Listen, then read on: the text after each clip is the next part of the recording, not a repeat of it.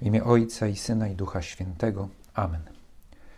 Panie mój, Boże mój, wierzę mocno, że jesteś tu obecny, że mnie widzisz, że mnie słyszysz. Uwielbiam Cię z najgłębszą uczcią. Proszę Ciebie o przebaczenie moich grzechów i o łaskę owocnego przeżycia tego czasu modlitwy. Matko moja niepokalana, święty Józefie Ojcze i Panie mój, Aniele stróż mój, stawcie się za mną. Jezus opowiedział swoim uczniom przypowieść o tym, że zawsze powinni się modlić i nie ustawać. W pewnym mieście żył sędzia, który Boga się nie bał i nie liczył się z ludźmi. W tym samym mieście żyła wdowa, która przychodziła do niego z prośbą: Obroń mnie przed moim przeciwnikiem. Przez pewien czas nie chciał, lecz potem rzekł do siebie: Chociaż Boga się nie boję, ani z ludźmi się nie liczę, to jednak, ponieważ naprzykrza mi się ta wdowa, wezmę ją w obronę żeby nie nachodziła mnie bez końca i nie zadręczała mnie. I Pan dodał: Słuchajcie, co mówi ten niesprawiedliwy sędzia. A Bóg, czyż nie weźmie w obronę swoich wybranych, którzy dniem i nocą wołają do Niego, i czy będzie zwlekał w ich sprawie? Powiadam wam, że prędko weźmie ich w obronę. Czy jednak Syn Człowieczy znajdzie wiarę na ziemi, gdy przyjdzie? Pan Jezus wiele razy mówi o modlitwie. To jest oczywiste. Modlitwa jest naszą podstawową formą kontaktu z Bogiem, wyrażaniem miłości do Niego. Pan Jezus mówi nam o modlitwie przede wszystkim swoim przykładem. Wielokrotnie widzimy go modlącego się. Na kartach Ewangelii widzimy go, jak się modli, i to jest najważniejszy dla nas wzór i przykład ale też daje, jak dobry nauczyciel, wskazówki. Daje je swoim uczniom i oczywiście nam. Mówi na przykład o tym, aby w modlitwie nie być gadatliwym, tak jak mieli w zwyczaju poganie, co najmniej na Bliskim Wschodzie, aby prowadzić z Bogiem negocjacje, zagadywać Go, a tym samym występować wchodzić z nim w relacje, ale jak handlowiec, jak negocjator. Tymczasem Pan Jezus mówi, że z Bogiem rozmawiamy jak dziecko z Ojcem. Mówi nam o tym, abyśmy byli skupieni na Nim, na Bogu, wtedy, kiedy się modlimy. Stąd ten przykład, te słowa o tym, aby kiedy się modlimy, zamknąć się w swojej izdebce. To niekoniecznie oznacza zamknąć się w swoim pokoju. Świątynia Kościół jest świetnym miejscem, najlepszym miejscem do modlitwy, ale chodzi o to, żeby wejść do swojego serca i nie skupiać się, nie zwracać uwagi na to, jak inni mnie postrzegają, kiedy się modlę, aby być skupionym na Bogu. W przypowieści o faryzeuszu i celniku mówi nam o tym, jak ważna jest pokora. W dzisiejszej Ewangelii, w Ewangelii z niedzieli, mówi nam o wytrwałości. Modlitwa ma być wytrwała a i uparta, albo raczej ten, który się modli w swej modlitwie, powinien być wytrwały i uparty. Taką nam wskazówkę dajesz, Panie Jezu. Uparty, wytrwały, jak owa wdowa. Sytuacja wdów w ówczesnych społeczeństwach była bardzo trudna, nie tylko z oczywistego powodu utraty najbliższej osoby, no bo to jest akurat ponad zawsze strata najbliższej osoby, jaką jest mąż czy żona, no, czyni życie przynajmniej na początku bardzo trudnym.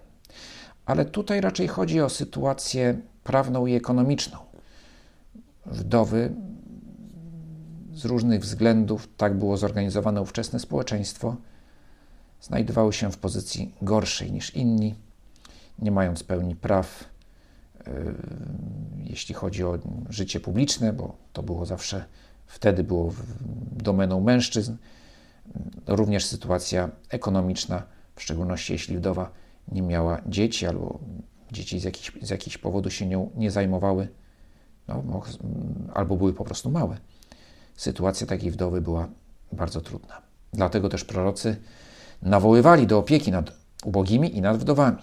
Dlatego w pierwszej wspólnocie chrześcijańskiej tak wielkie znaczenie miała opieka nad wdowami. Było to znak miłosierdzia. Dlatego tak bardzo prorocy podkreślali znaczenie wszystkich przykazań, ale właśnie tutaj szczególnie przykazania czwartego. Pan Jezus jednak w tej przypowieści nie mówi tyle o miłosierdziu względem wdów, względem w ogóle wszelkich osób potrzebujących pomocy. Mówi raczej o miłosierdziu Boga wobec wszystkich, którzy pomocy potrzebują, a więc wszystkich. Bo my wszyscy znajdujemy się w sytuacji ubogiej wdowy.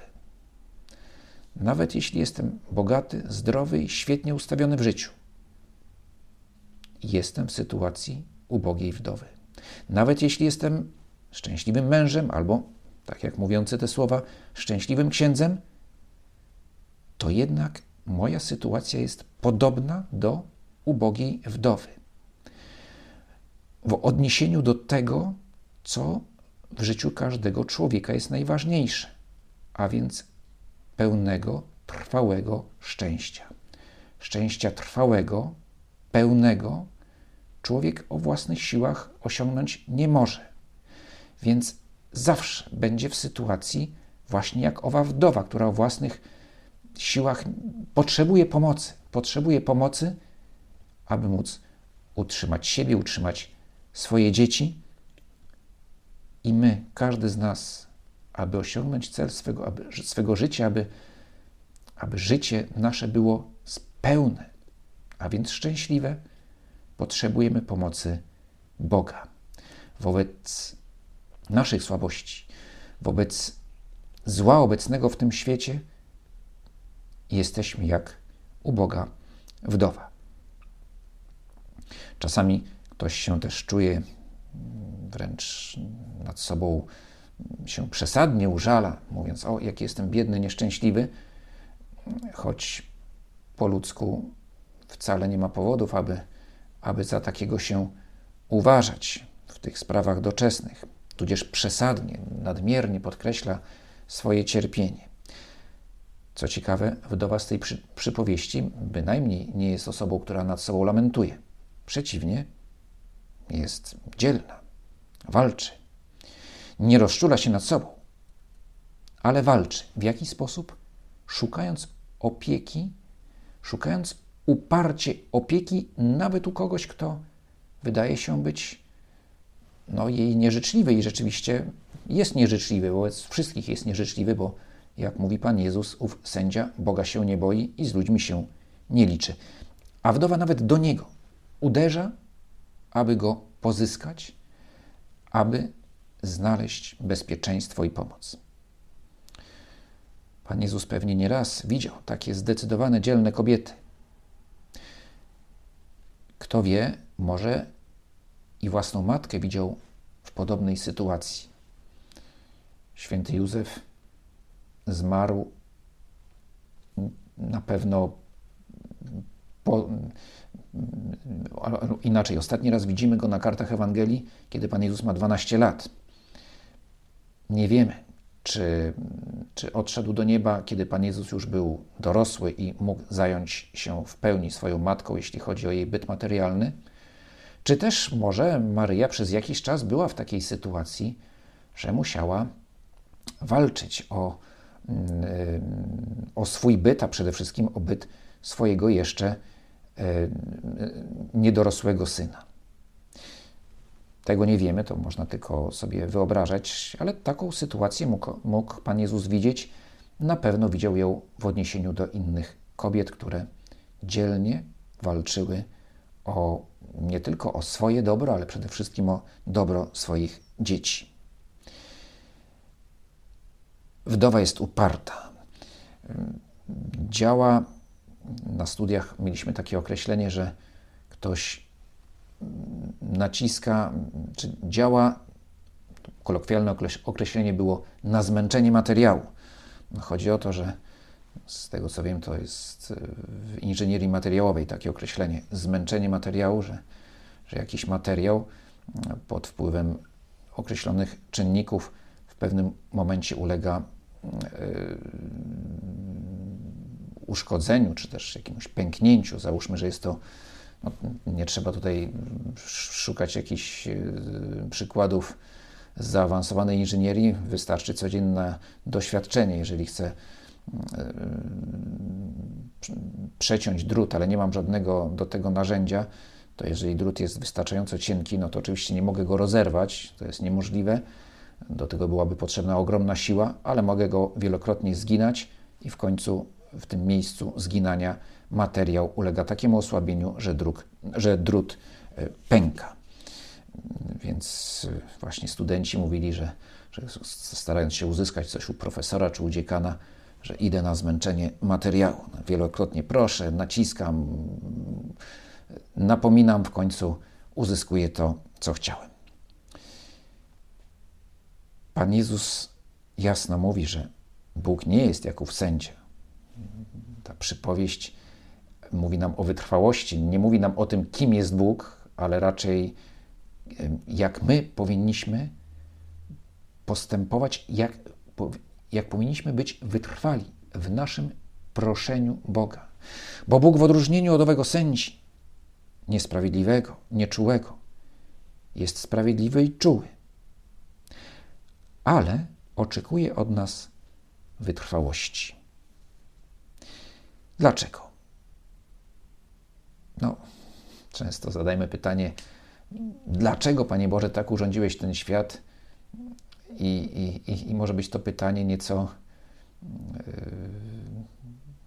takie, nie chcę powiedzieć bezczelne, ale, ale, ale może w nim być, być pewien rodzaj pychy, że ja na wszystko muszę znać odpowiedź. I Ty, Panie Boże, musisz mi się wytłumaczyć z, z tego, jak świat stworzyłeś i jak mnie stworzyłeś. Tym niemniej Bóg dał nam rozum, więc możemy sobie takie pytania zadawać, wiedząc, że, że nasze odpowiedzi nie będą w pełni yy, oddawać rzeczywistości. Dlaczego chcesz, Panie Boże, abyśmy byli wytrwali, wytrwali w modlitwie? Może dlatego, że wytrwałość oznacza wierność. Wierność w jakimś działaniu. Oczywiście chodzi o działanie dobre, modlitwa, zwracanie się ku Bogu, proszenie o rzeczy dobre, no bo zakładamy, że modlimy się o coś, co przynajmniej w naszym odczuciu, w naszym rozeznaniu jest dobre. Jeśli byśmy prosili o coś, co jest złe i o tym wiemy, że jest złe, no to nie byłaby to modlitwa, to byłoby jakieś bluźnierstwo. Więc oczywiście zakładamy, że modlitwa, nasza prośba jest, jest y, odnosi się do, do jakiegoś autentycznego dobra. Otóż taka wytrwałość to jest wierność, a wierność to jest jedno z imion miłości. Bóg chce, żebyśmy do Niego mówili. Bóg chce, żebyśmy byli wytrwali w naszej modlitwie, w każdej modlitwie. Nie tylko w modlitwie prośby, w modlitwie dziękczynienia, w modlitwie uwielbienia, w modlitwie pokutnej. Zawsze mamy powody, aby się modlić, dziękować, uwielbiać Boga, przepraszać, również prosić.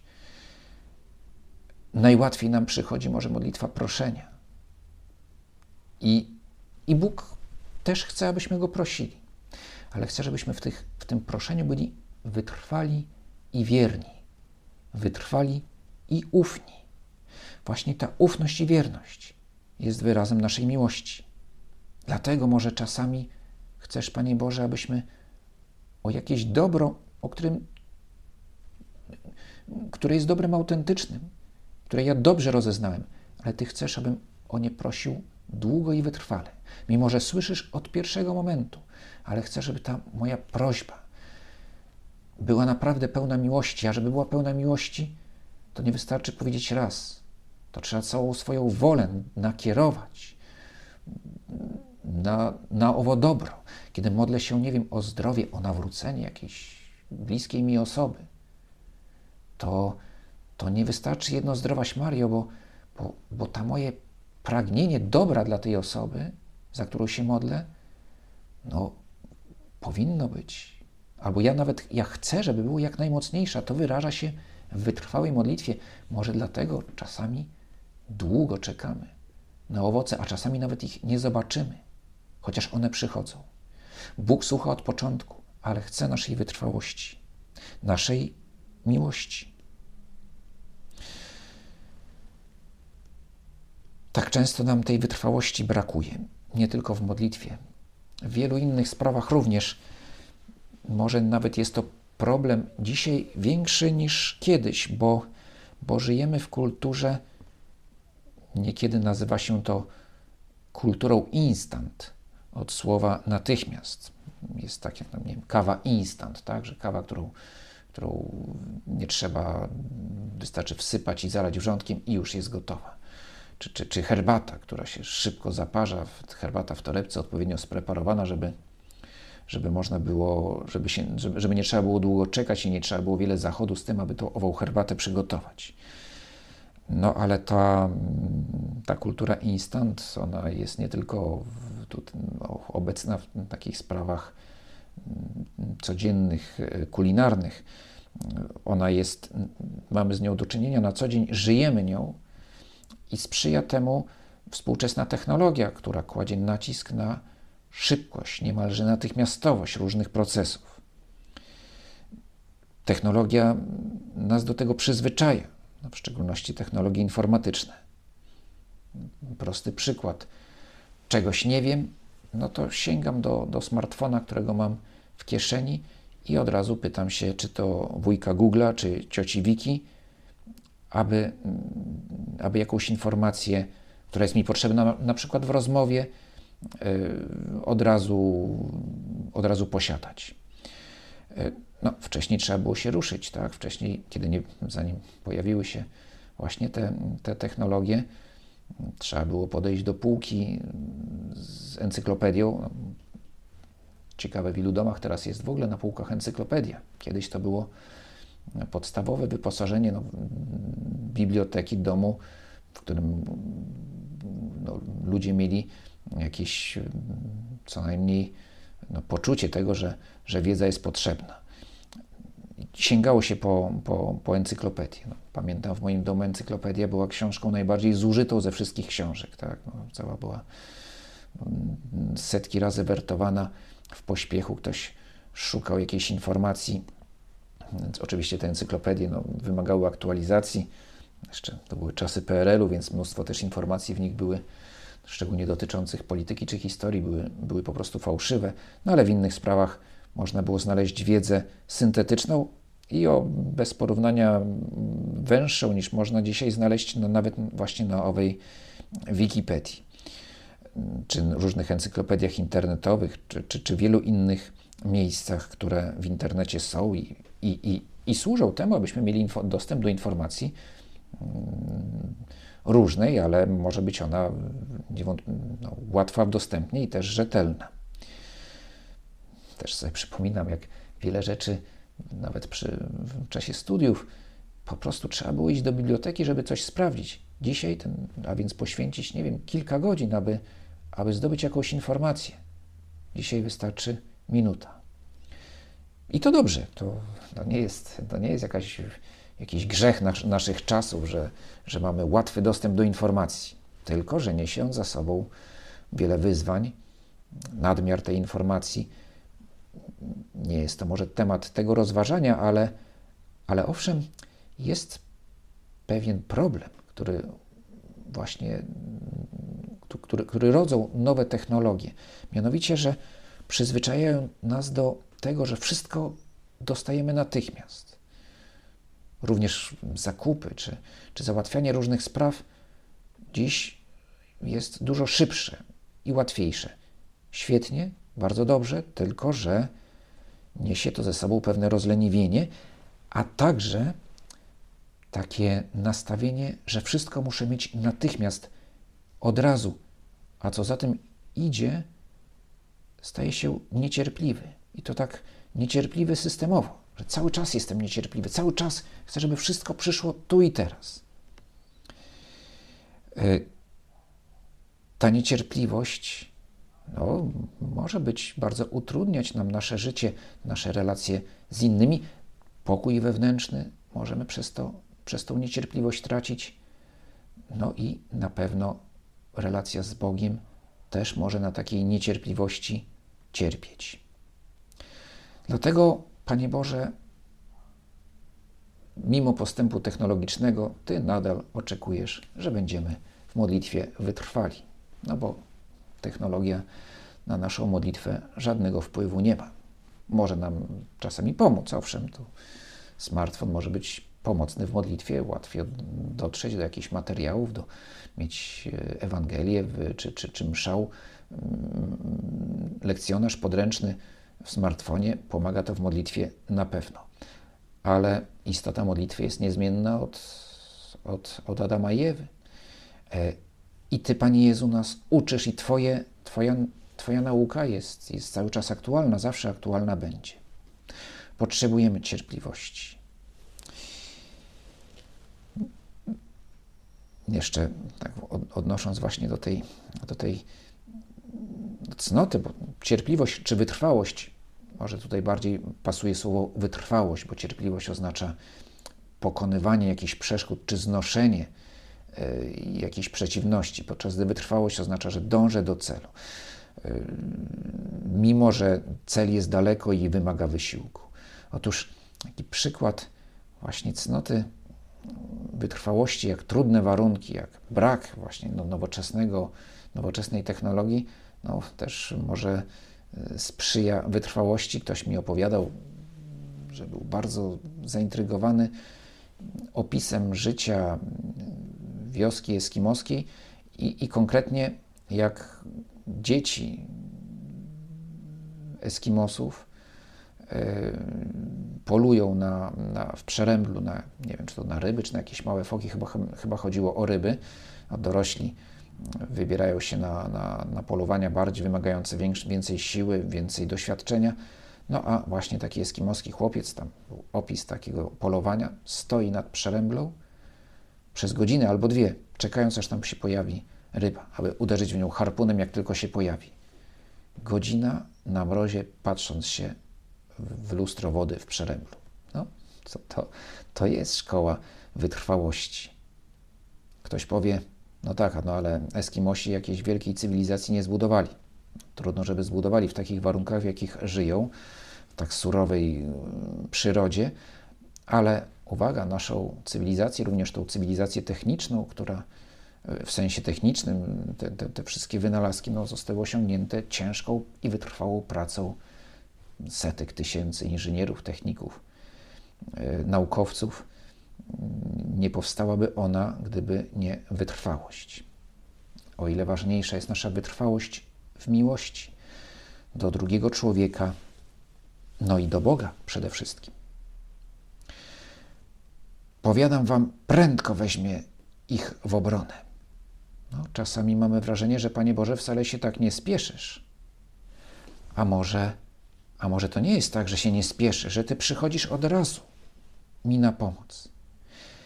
Tylko, że ja jestem zbyt niecierpliwy i nie zauważam, w jaki sposób mi pomagasz. Nie zauważam, że jesteś przy mnie od razu, kiedy się do Ciebie zwracam, choć nie od razu spełniasz moją prośbę. Ale czy syn człowieczy znajdzie wiarę na ziemi, gdy przyjdzie? Mówi Pan Jezus na koniec tego rozważania wokół przypowieści, czy też tego wyjaśnienia do przypowieści, które, które on sam daje. O czym mówisz, Panie Jezu?